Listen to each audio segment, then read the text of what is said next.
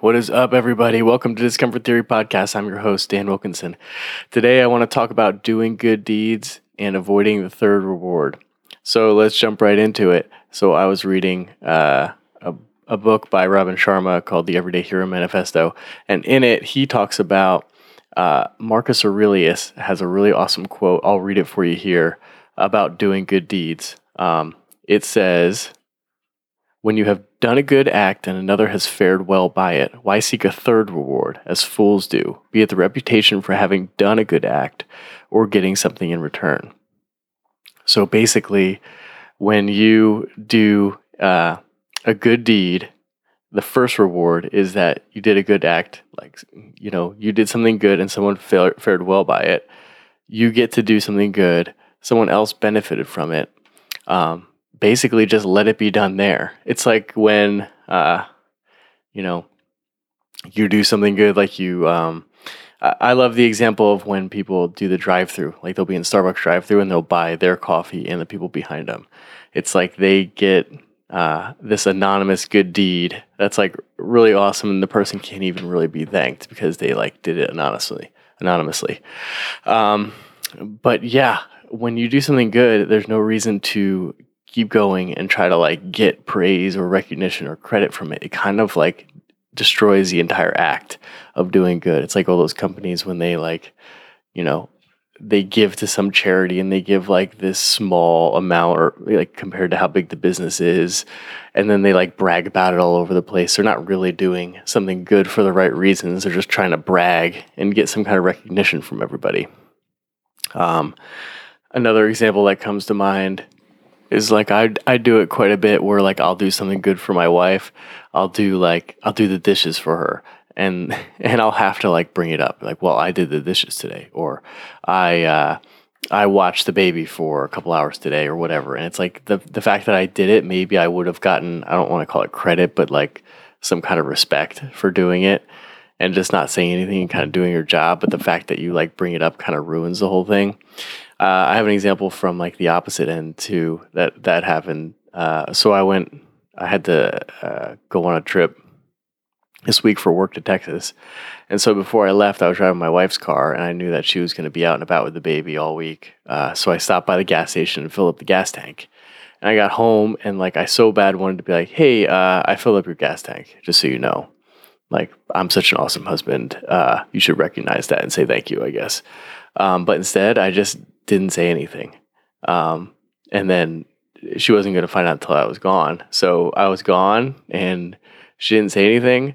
Um, and then I got home and she didn't say anything and I didn't say anything either. And I never really got any kind of like recognition or credit for it. But like our relationship this week has been like amazing. Um, and I think it sort of had something to do with with like just that attitude. I think just having that attitude in general um, around everything you do in life can really be a huge game changer. It's like something that not a lot of other people are doing, where like you do good things for other people and don't res- expect anything in return. It's like this crazy. I don't know if it's like a cheat code or like just like an awesome virtuous way to live, but it weirdly makes you like really happy too. I've also started like cleaning up trash around the neighborhood because like a lot of times I'll see uh, like trash laying around and I'm like, oh, that's disgusting that people would just leave trash here. And usually, like, I don't do anything about it. Same thing at the beach. I'll like see a piece of trash. I'm like, ah, why do people just throw their trash out? It's so terrible that they do that. And then I've been realizing lately, like, uh, I'm just looking at it. I'm not really part of the solution. Maybe I'm not part of the problem because I'm not actually like littering, but I'm not really part of the solution either because I'm not cleaning it up. Or like I'll see, uh, you know, dog crap around where we live because people just like didn't clean it up. And I've gotten to the point where I'll just like clean up my dogs and then someone else's too. And I think even though no one ever really knows about it, I know about it. And I think it, I mean, I also live here and I live and go to those places and it benefits me too. And I think we get so I think overwhelmed with like all the negative things in our lives or all the things that we can't change or like the problems we can't solve that just seem too big that we completely lose all of our agency to actually do the things that are within our sphere of influence to do that are positive. And I think once we start doing those positive things, we we like get back some kind of agency in our life and some kind of power. It's like reclaimed when you uh, start to at least be able to do the things you're able to do when you're able to do them. And I think you gain something when you do them. And when you have that capability to do something and you choose not to, I think there's just something inside of you that gets lost. And I think society as a whole loses it too. Like your neighbors and your neighborhood, like